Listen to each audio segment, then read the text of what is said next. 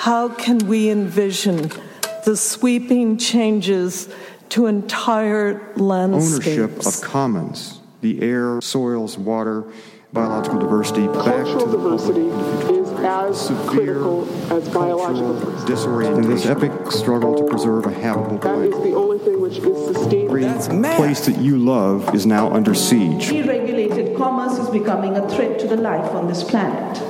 These are system problems. Our humanity is we shouldn't stake. ask whether we can survive These are existential or questions not. as much as they are systemic questions. Put these Action complexities informed by knowledge of get down to place.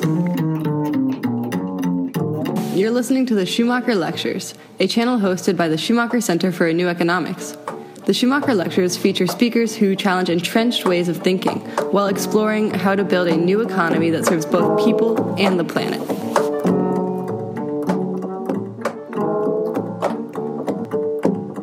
Because if it could only be in the hands of a few, it could never bring change.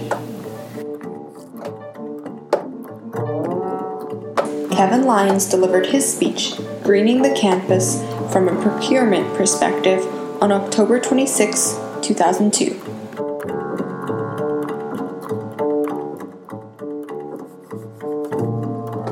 Let's have a look at it. I come here today with, uh, with good news and then mixed emotions as well as we talk about uh, green contracting, um, something that I've been involved with for the last 14 years. However, um, we've been speaking to the same crowd. I've spoke at uh, many conferences uh, here in the States, in the Far East, and down in South America, but basically it's the same group of folks who want to do, have done, and have already taken action. Um, just within the last five or six years, I've started to speak more and more to uh, business leaders and policymakers, the people who really need to hear this story and to take action. So, if anything out of today, we need to concentrate more on those folks that need to be in the trenches and actually pulling off some of the things that we're going to be talking about today. And hopefully, I'll give some of these practical uh, ideas that can be carried forth and uh, practiced every day. Now, the big problem and the big challenge that we have with most of the folks that we're going to be communicating this to are uh, that this is a very difficult task. Um, I'm going to again talk about the great things that we've been able to accomplish. But the most difficult thing is change, as we all know. And the folks that we are targeting, in most cases, policymakers, business leaders, and the like, are pretty set in their ways. They know what works, it's worked for them, and to make a drastic shift and change in policy and procedures to them is just too much work. In this particular movement, if you think about it, we've uh, collectively raised the bar in our knowledge as well, what we do every day. It's not about just green purchasing and making those types of changes within the contracts that we negotiate. You have to be a master, for instance, at ethics, the economics, how does business work, supply and demand, um, social responsibility. What are the products that we are buying and bringing into the institution? What kind of impact are they having on the university itself? Are we buying local? Are we actually engaging the local community in our struggle to make these drastic changes? An understanding of science and technology and the changing of products that we're trying to now incorporate into the institution and whether or not those particular products are going to satisfy the existing need to uh, function as an institution daily. You know, there's nothing worse than, in our case, in some cases, purchasing and bringing in an environmentally preferable product and finding out that it doesn't work or it fails, and then it sets you back um, a couple paces. Understanding policy and how the institution runs, who makes the decisions, and who actually carries those decisions forth. Risk assessment. Some of the biggest changes that we've made have dealt with the health of our faculty, staff, and students, uh, particularly our, our staff, the ones who actually perform all the operational cleaning and maintaining of all our facilities, making drastic changes that actually affect them in a positive way. So, collectively looking at all these issues that we have to deal with when we actually consider environmentally preferable products instead of the normal every day. We bought it last year. Let's buy it again this year because it was the easiest thing for us to do. These are some of the things that some of the folks that you're going to be speaking with are going to be struggling with every day, and it's our challenge to actually help them understand, package that uh, together, and help them through the transition of buying uh, virgin material versus the alternative. Understanding the past practices and the changes that have made the institution what it is is very important. And also understanding the audience that you're dealing with, which includes, again, faculty, staff, and students, and the local community, and bringing them into the fold as well.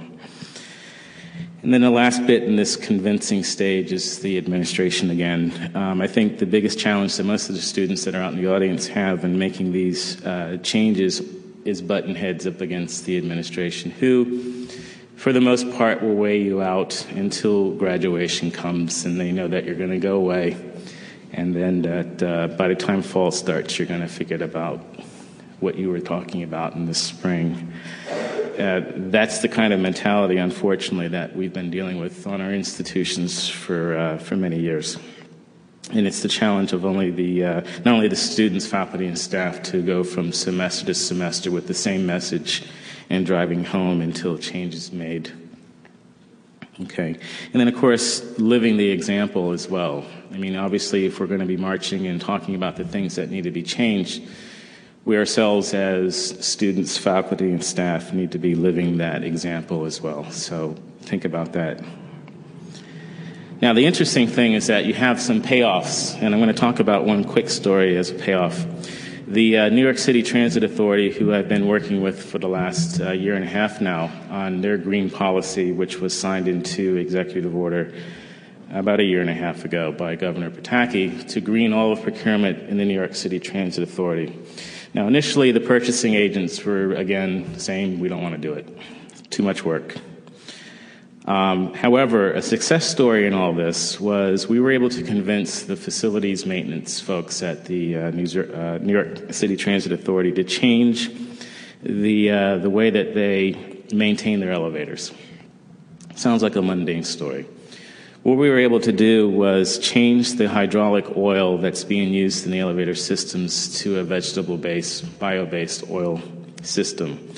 Now, it doesn't seem like a big deal until about six months ago, with one of the seals on one of these elevator shafts had cracked, and which happens actually quite often if you're familiar with elevator systems. And all the oil from the elevator shaft leaked into the pit, approximately a foot and a half deep of oil. Now, if you think about the uh, virgin alternative, if that would have happened, there would have been a, uh, a hazard, uh, massive cleanup and um, would have been a disaster. The fact that we were able to convince them to switch to this bio based vegetable oil hydraulic fluid basically turned into a minor cleanup of sorts where there was no concern whatsoever on the part of the uh, New York City Transit Authority. So now they're converts. We're working now for the last, again, year, working with the New York City Transit Authority piece by piece, looking at their purchases, what's being bought, we're looking at alternative fueled buses. The whole entire New York City Transit Authority, if we can help it within the next few years, is going to actually start to change their ways.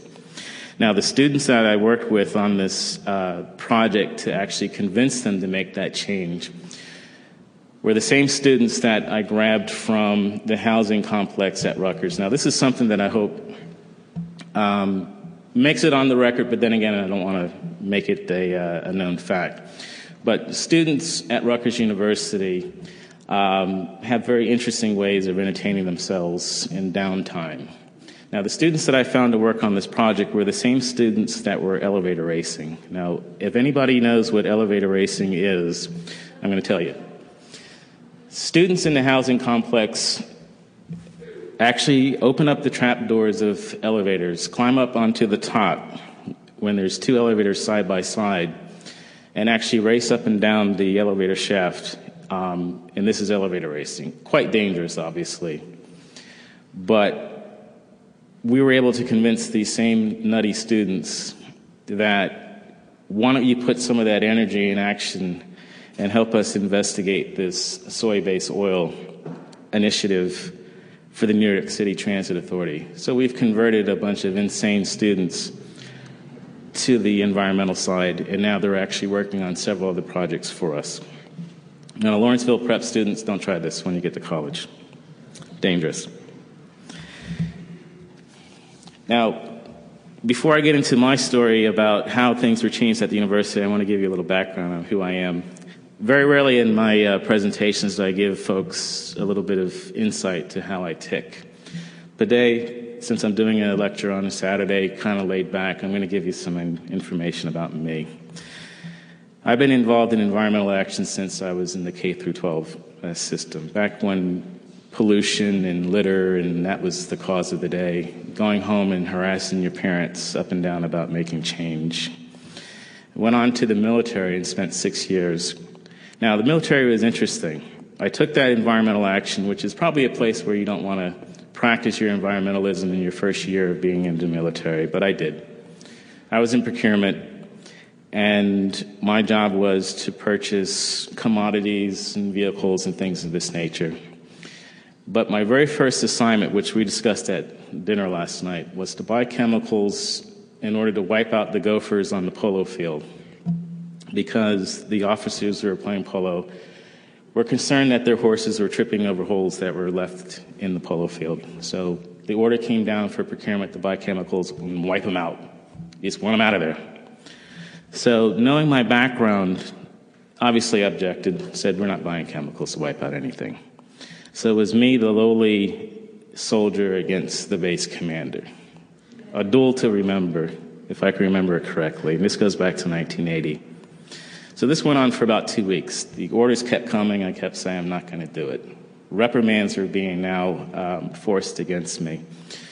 So my solution at that particular point was just do an alternative. The entomology department, which was responsible for pest management on the camp, uh, on the base at that time, were idle. There was no wars going on. It was 1980.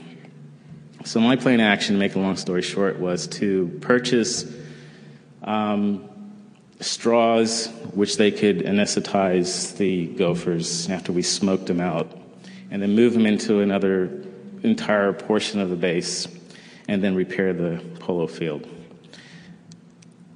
What happened was we actually did that. I was able to convince the base commander that we were going to purchase this. The gophers would never come back, and you can play polo. We're not going to kill out an entire species of gophers, and everybody will be happy.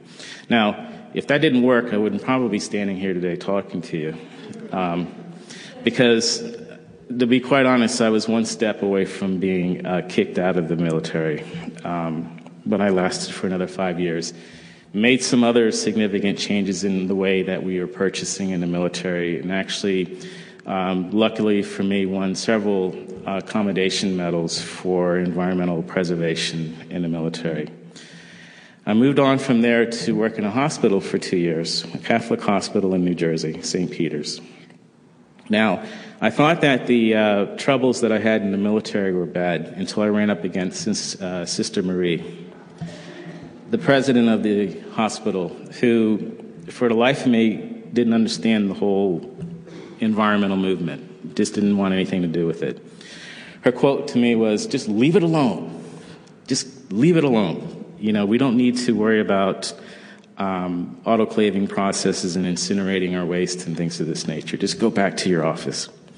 Now, the turning point for here, and actually and there's a, a, theme in all these stories, the turning point for me was that I finally was able to convince her to, to give it a shot. We're going to change some of our products that we're purchasing at the hospital until I gave a lecture to Sister Marie and the nuns that made up the administration.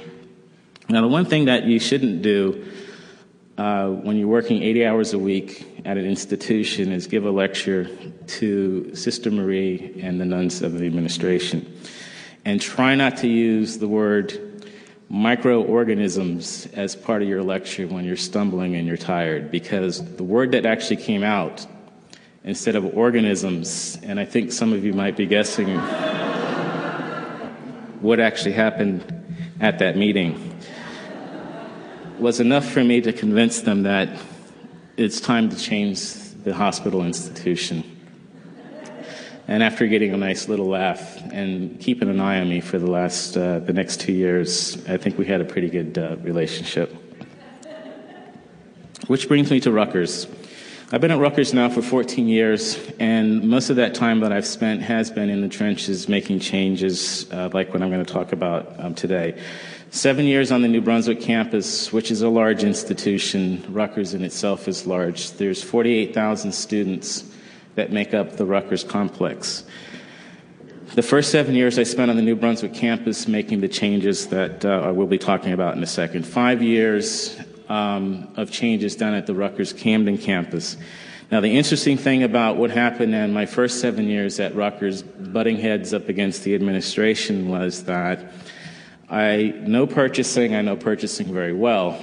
Uh, and obviously, I've gotten um, accolades, luckily, for the way that I actually execute purchasing. But doing that and incorporating environmental uh, uh, sustainability into that was the challenge. Because I was butting heads up against the administration so much, I had the fortune of being transferred down to the Rutgers Camden campus because there are bigger and better things down there for you to do, and our staff meetings are getting a little bit too volatile. So, five years down at the Camden campus, in which the administration thought at that time was exile. The interesting thing about Rutgers Camden was that it was placed, uh, this, the campus is situated in the city of Camden, which has a lot of social and community related issues to deal with on a daily basis. The state of New Jersey at that time was taking over the city financially and luckily for me, one of the assignments I got when I first got down to Camden was to uh, rewrite the purchasing regulations of this depressed city. Now, my assignment was to rewrite the purchasing regulations to make them in accordance with the law. So, when you give someone who's an environmentalist an assignment, now what you normally get back is what you asked for plus a little bit more. The purchasing regulations that I wrote contained sustainable issues, community development issues, buying local. And when the uh, city council looked at these regulations that I handed them, they were like, that's not what we asked you to do. Um, so what I did was I picked up my regulation, walked out of the room, and said, "Okay, well that's it. You know, not only am I not getting paid for this, this has been a pro bono for the last year, and I'll take my little regulations and I'll go back to my campus." And they said, "Well, can't you give us the the stripped down version? Take out all the." And I said, "Well, no. You either get the whole package or you get nothing at all." Um, so obviously they were in a dire strait mode. So it was again me against the city of Trenton which is where the headquarters for government in New Jersey is, the city of Camden, and the fact that they had to deliver this report within two weeks. Now, I know purposely that I held off on delivering this report. Um, three days prior to when they had to go to uh, press, uh, telling them that they had these new regulations in place. So I said, okay, well, I'm taking my, my regulations and I'm going home. Um, two days passed. Now it's D Day where the governor and the uh, city officials had to mention this government uh, regulation that I had written. So, obviously, to make a long story short, the policies were adopted, full in force, the sustainability issues were all intact, and um, I think the city is better for it. Now, they have purchasing regulations that they have guided or have guidance now that they can uh, follow through with and make that city the great city that it once was. Okay, so what's running into this whole entire theme is the mixture of professionalism, which I uh, hope that our students will take into account when they're thinking about environmental change. The folks that actually do get things changed, and specifically in my area, are folks who obviously know the business of what it is that their organization does and incorporating that into what you believe. You mix the two together, and I think you have uh, co workers and others who actually believe that not only is this individual work 80 hours a week and is on top of his assignments or her assignments, but has that social responsibility that can be mixed with both and can actually execute the job and make this institution or organization tick without failure and people are not jumping out of windows and we're not um, going bankrupt.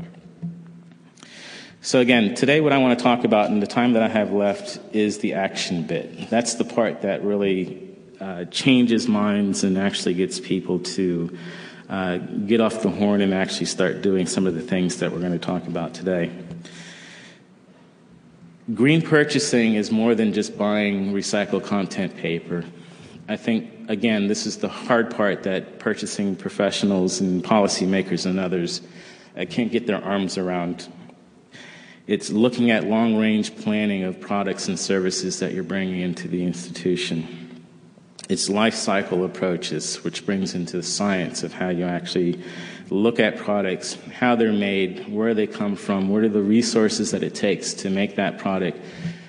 How are those resources that are being uh, extracted affecting the community where those resources are coming from? How it's packaged, how it's shipped, how it's ultimately used at the institution, and in most cases, the disposal issues that come along with that, or in my case, how those uh, resources get reintroduced back into the manufacturing process that entire picture for your average purchasing or business professional is, I think, in some cases, a little bit much for them to grasp. But the thing that I've been able to do to make this a reality for those purchasing folks who've taken this is something that you actually do anyway on a daily basis. When you're not looking at the environmentally preferable product, they are actually doing the same things that we're talking about now with the virgin products that they're uh, purchasing. They're looking at how long is it going to last, how much money is it going to cost, and ultimately, what are we going to do when that particular thing fails and we move on to the next one.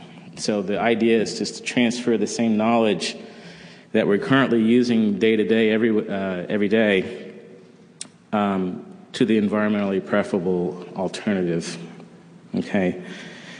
National and uh, international investigations. Um, part of my bio is dealing with going overseas and looking at products at their source, and then investigating where those products are being derived, and then figuring out alternatives for the folks that are being affected by the products that the uh, U.S. in most cases is buying. Looking at sweatshops, coffee production, and others, and bringing that information back to the institution to let them know that yes, we are buying products, but did you know that the impacts that we're having on um, communities outside of the university is extreme?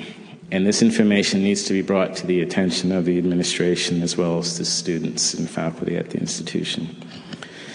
Looking at policy design and implementation and interpreting that policy as well. All of our institutions should have environmental policies on the books that drive some of the things that uh, are being discussed today. Um, the schools that have it right and are actually starting down that path, you'll notice that they all have environmental policies on the book. The important thing with that is actually taking that and putting it into action. Okay? And then how to sustain or sustain all these actions that you're implementing at the university. You're only going to be, in most cases, the students there for four years, and then you're going to move on. However, implementing environmental policy and the actions that you take have to live beyond the four years that you're at the institution. So, the internships that I work on with our students, um, I demand that whatever actions that we take as an institution, they have to last beyond your tenure as a student at the institution. And then constantly looking for innovation and research to better what we've already decided. It's nice to implement a lot of these actions and ideas, but if you can't improve upon them and update and upgrade them um, periodically, then you're going to be caught back in that cycle when you first got started. Okay, so here we go. I mentioned Rutgers University as an institution, but I wanted to give you some of the statistics that um, are kind of mind boggling. The university spends about $350 million a year on goods um, and services. Now, collectively, the higher education institutions in the United States spend about $200 billion in goods and services every year, which is actually the equivalent to the federal government. Rutgers University, 48,000 students, about 9,000 plus faculty and staff, and we're actually occupying over 850 buildings. An energy bill every year of about $25 million and uh, we spend about $3.3 million a year on, on waste management. About 6,200 tons of waste uh, that is going to landfill, and about 5,700 tons of waste that's being recycled, which is not that bad considering that um, you know the university's uh, size is of that of that nature, and that the state of New Jersey has a requirement to recycle 65% of your waste every year. The university has been hovering around 50 to 55% every year, so we've been uh, below the state mandate, but I think it's good enough to the point where the state uh, basically leaves us alone. In the beginning, uh, there were several fines that the university were being levied against for not meeting those recycling goals.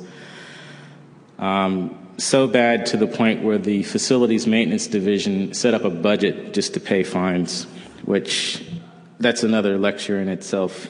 Um, rather than deal with the problem, we had a budget that actually dealt with it, um, which is kind of interesting. Now, all of this has actually culminated in us saving the institution just by design over 3.2% of our turnaround every year. So we've actually been able to procure, do our job, reduce energy input uh, or output, reduce our waste structure, and save on procurement to the tune of 3.2% um, annually, which I think is uh, pretty good when you look at $350 million a year. As I mentioned, the state of New Jersey has several policies on the books that affect Rutgers University. And Rutgers is a state institution and we follow public uh, laws. There are several public laws that are out there for those uh, folks from New Jersey. There's Executive Order 34, which deals with the Recycling Action Plan. Executive Order 91, that deals with environmentally preferable purchasing and the guidelines that need to be followed. And the 1987 Resource and Recovery Act is actually what started recycling, uh, or mandatory recycling in New Jersey, which covers Rutgers University. Now, knowing that, that's where I spent the majority of my time looking at waste and garbage and uh, kicking around inside garbage bins, and I think that's what got me the reputation that my colleagues think them a little bit off um, by spending most of the day in the garbage can rather than uh, behind my desk um, writing contracts. But again, that's another story. Um, six weeks prior to school starting in 1988 is when this uh, Mandatory Recycling Act came into play. And it was interesting when you think about Rutgers and the size of this institution, how we were going to pull off setting up a recycling program in six weeks um, is mind boggling. But it actually happened, if you can imagine this. It happened over the summer. Policy was, on the, uh, was being decided, and the governors uh, at the time uh, didn't pass that policy until six weeks prior to school. So we actually had that everything go in the trash up to that point. Six weeks later, we had to have a full fledged recycling program up and running before the school uh, started in September.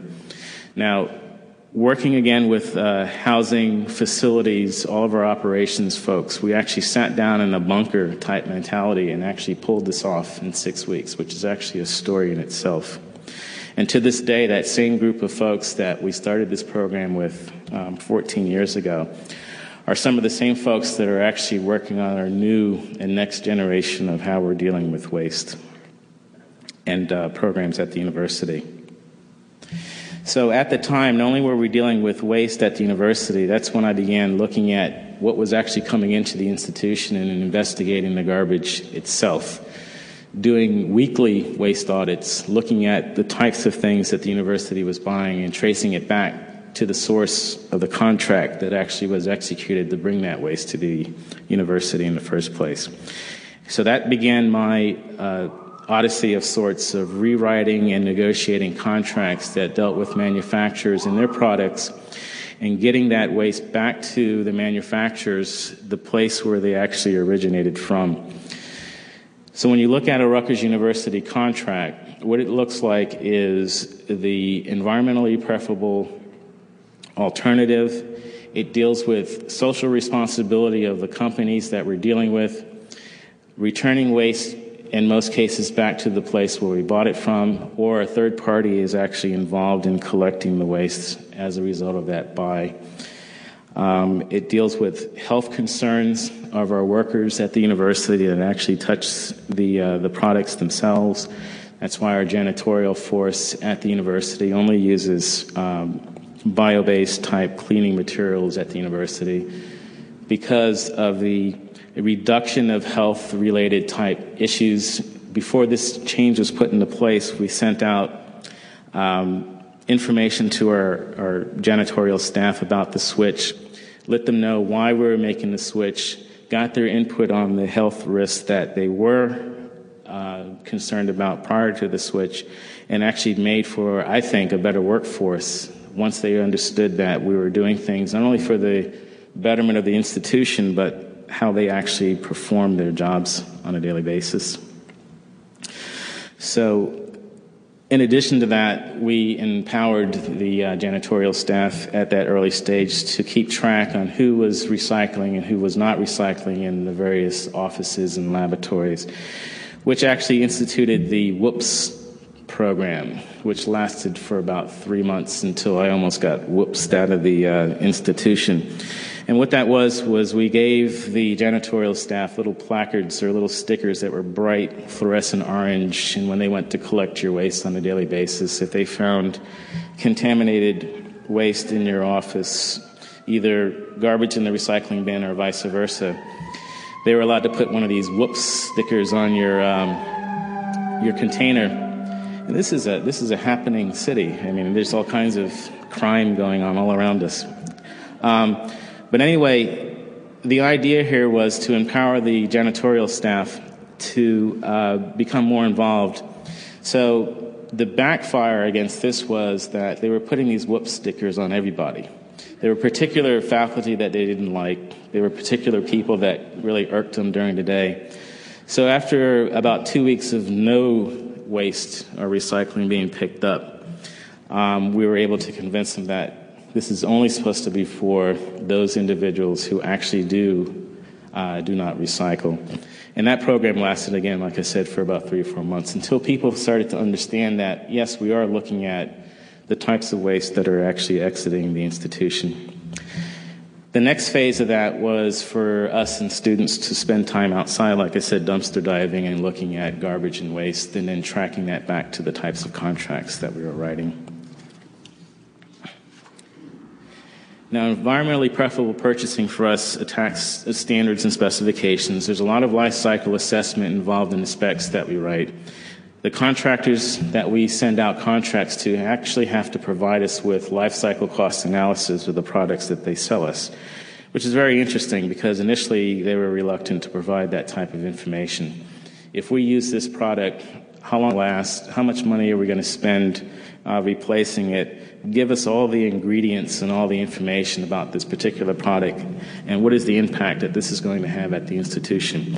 You'll see this, uh, this language throughout all of our contracts that we issue at the university. So, in a sense, what I'm doing is passing some of the, the information on to our contractors to get them more involved in the process.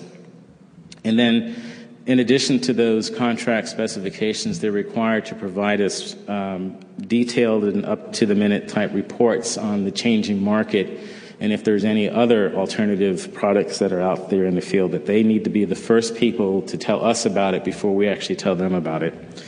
And that's been a very interesting and very positive success story in most of the contractors that we deal with. They want to do business with the university. They, they know that our values are set in environmentally preferable alternatives. And I can tell you this when there's money involved in any type of contract situation, uh, the types of contracts that we write have not been a problem, and our contractors have actually stepped up to the plate and actually provided us great information and have actually made some significant changes at the university that we uh, enjoy every day. The construction of new buildings and alternative materials that are used in that construction are also part of this program as well. So when buildings are being designed and being specced out, the environmentally preferable alternatives are actually incorporated into that contract specification, even at the capital construction level.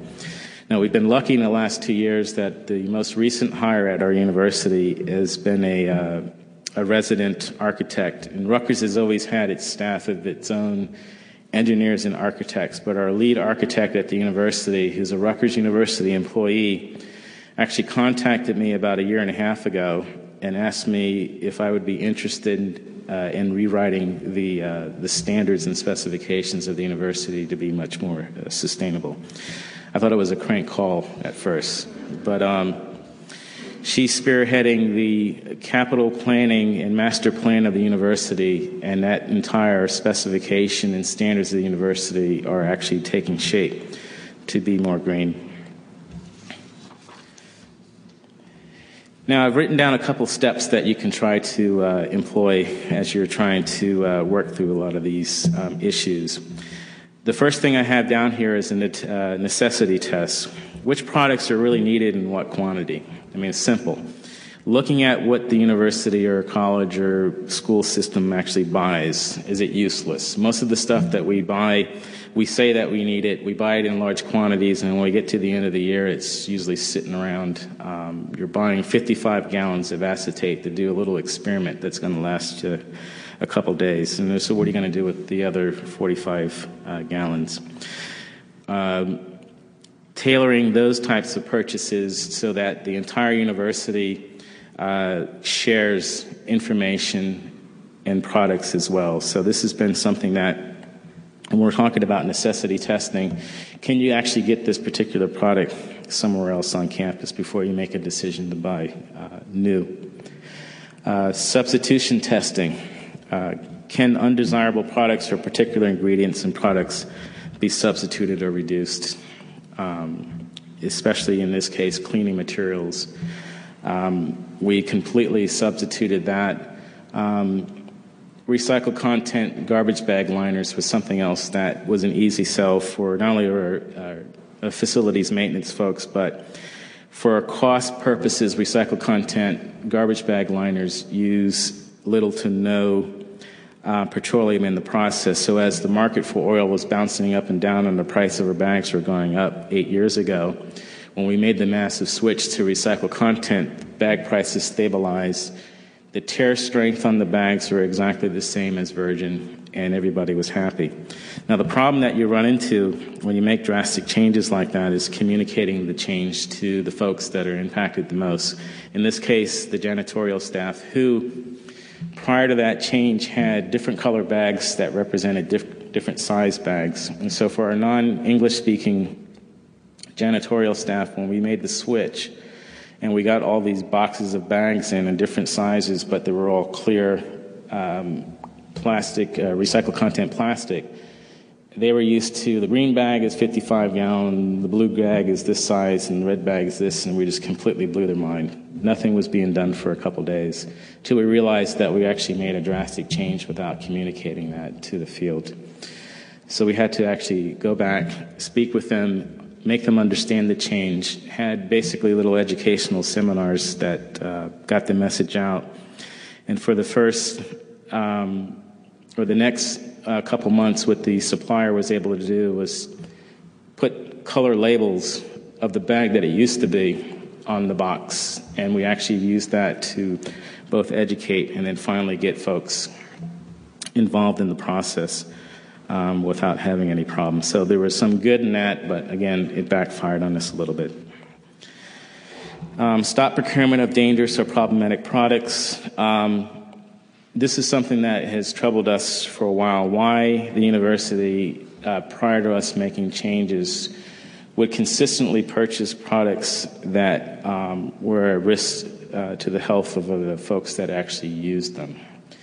Um, it, this one actually baffled, uh, baffled my mind. When we did make the switch to all of our cleaning products, I was able to actually negotiate with our risk management department a reduction in our insurance policy at the university.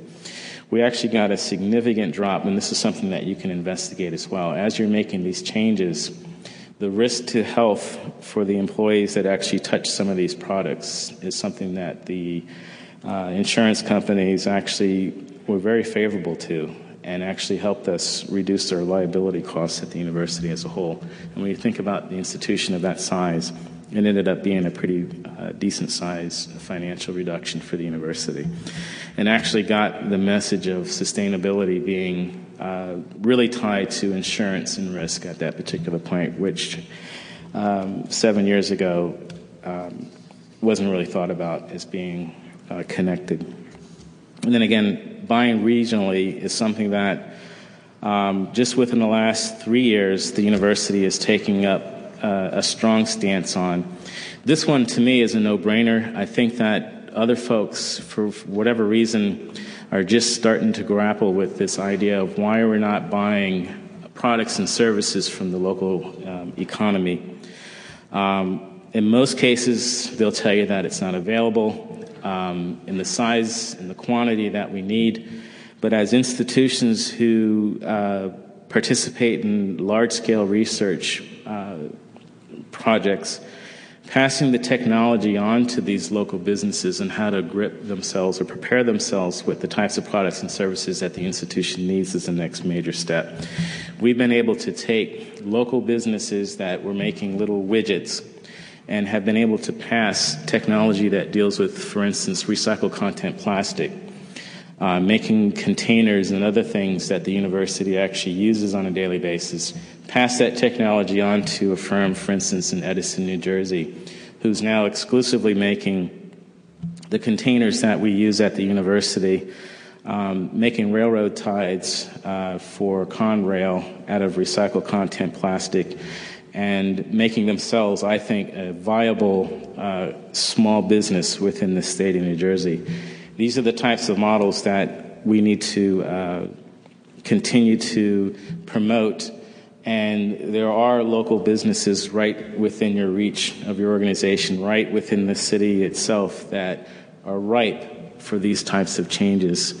Um, we're now negotiating with several local farmers um, at the in the state of New Jersey to bring more produce and products to the uh, institution, specifically organic products, which the students uh, have been demanding for such a long time. But that should be done locally. There should be no reason why farmers are not supplying the university the majority of the produce that we're now um, eating on a daily basis.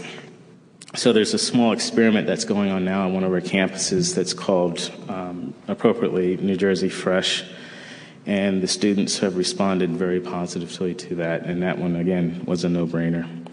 The dining hall staff has always been involved. You should reach out to them. They're very much concerned about the food that they, uh, if you want to call it food.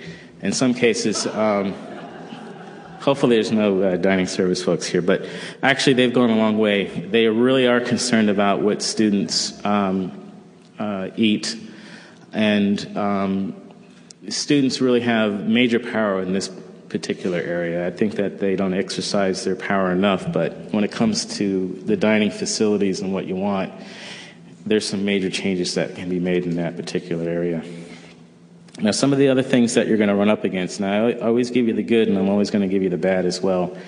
Fiscal responsibility is going to be the biggest concern that most of the administration is going to have when you start um, talking about these issues.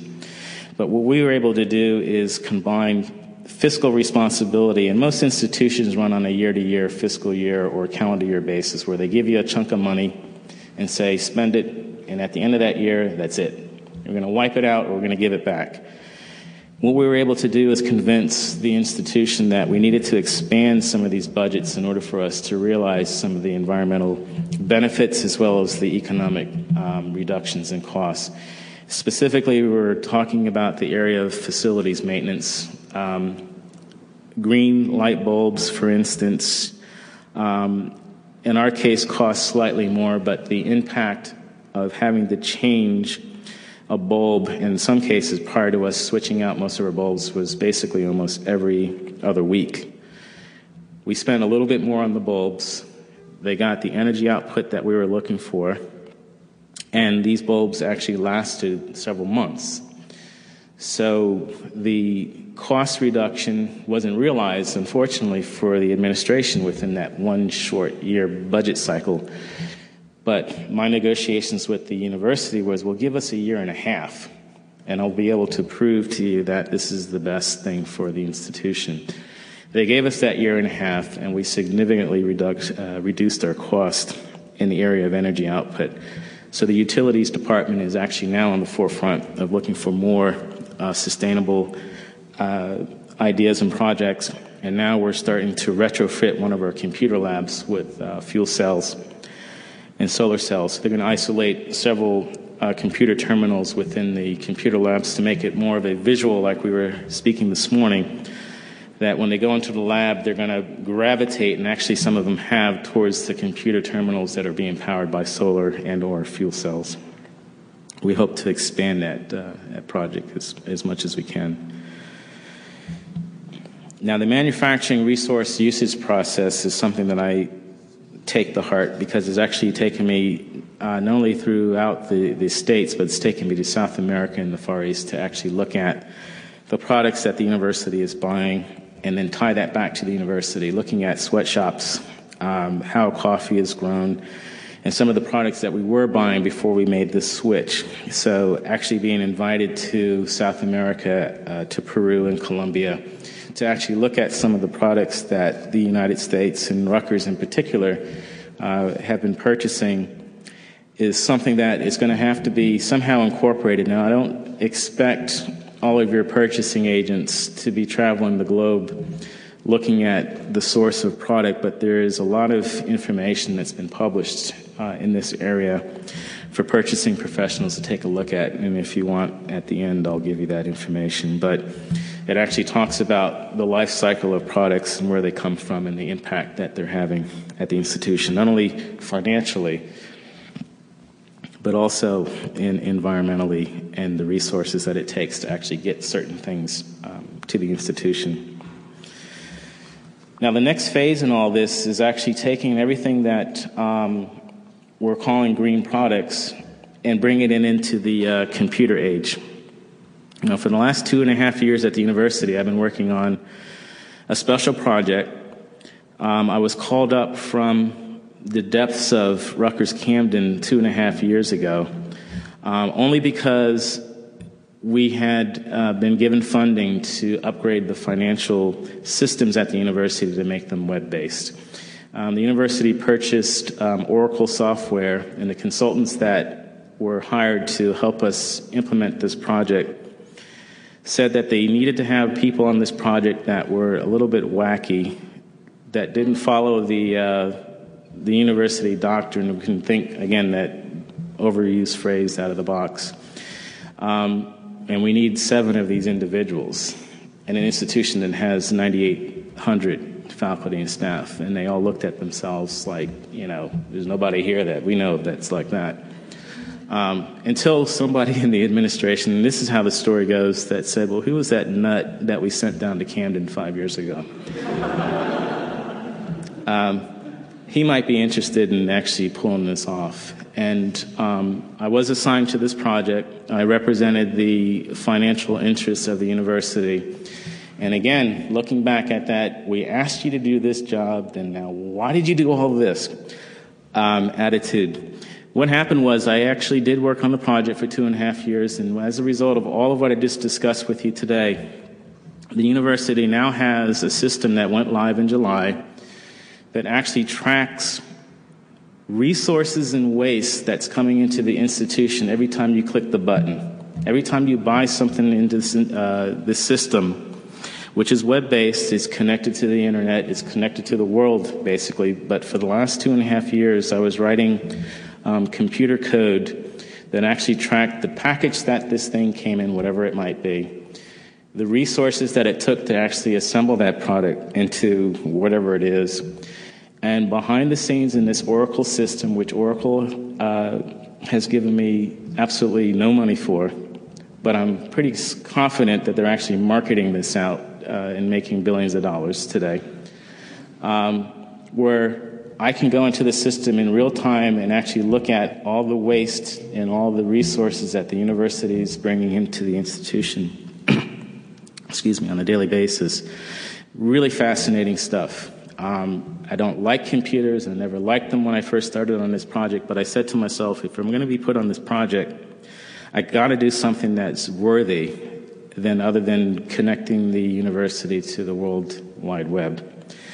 So now we have a prototype that I think and I hope is going to be the standard for all uh, web based e commerce systems where you can get something quick, you can get it fast, but negotiating where waste comes from and how waste is generated, and be able to do reports and be able to take that report and negotiate with the manufacturers that you are now delivering X product to the university. Yes, it's sustainable, but look at the statistics. You are actually generating on our behalf all this waste, and here are your targets of where we want reductions to be made. And we had our very first meeting. Like I said, we've only been up since July with one of our manufacturers now that's now renegotiating the contract based on the fact that we've been able now to, for the first time, point out specific categories of waste that are being generated by that particular company, and then being able to put a dollar sign.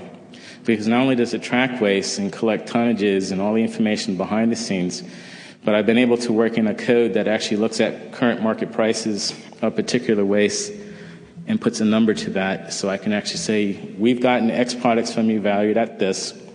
We've got X number of waste from you valued at this.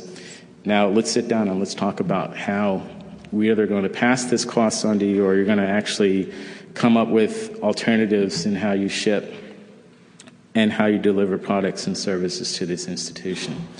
So I think that the tools finally are there for us to actually talk much more intelligently about how products and services are now impacting the institutions. I think that in the next decade or so, Oracle and all the other financial companies that are out there that are talking about bringing this type of technology into institutions are going to be knocking on your door if they have not already. And now you'll be able to uh, demand this type of activity behind the scenes as part of computer code.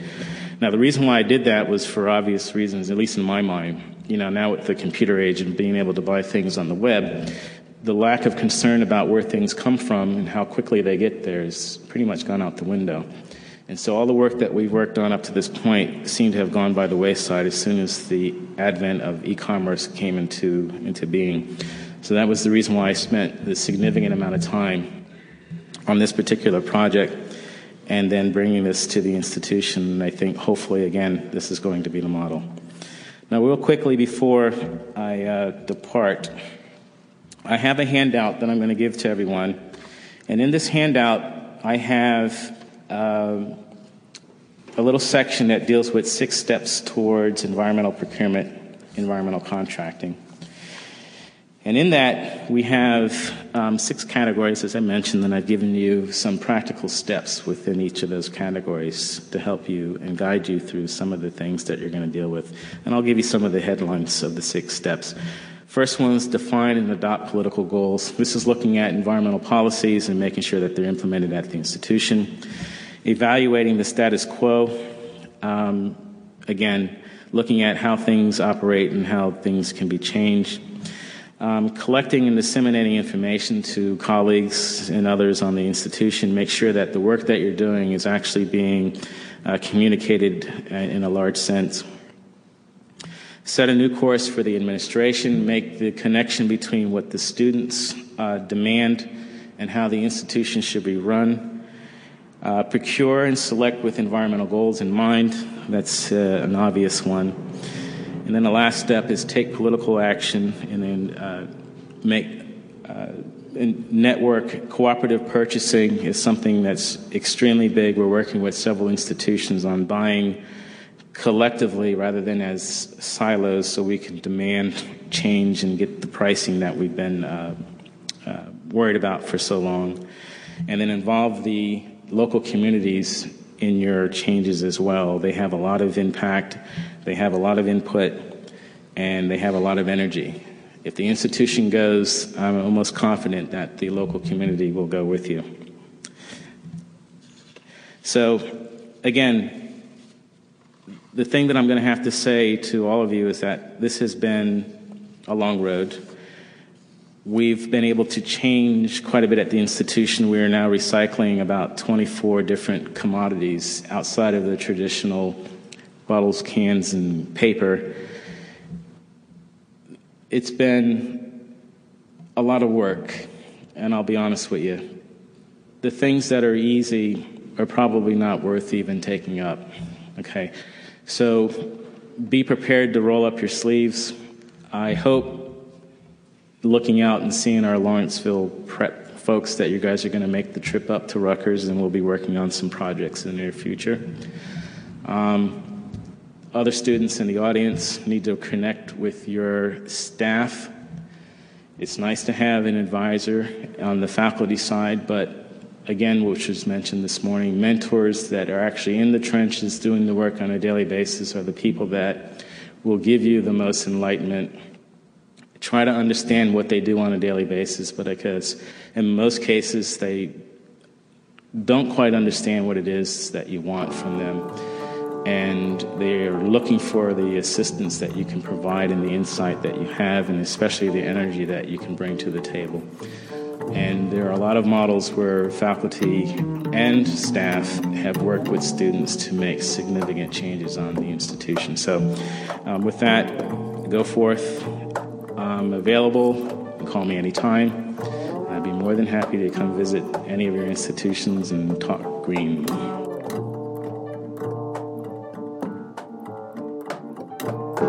And in any case, it's certainly worth a hell of a try because it's all positive development anyway.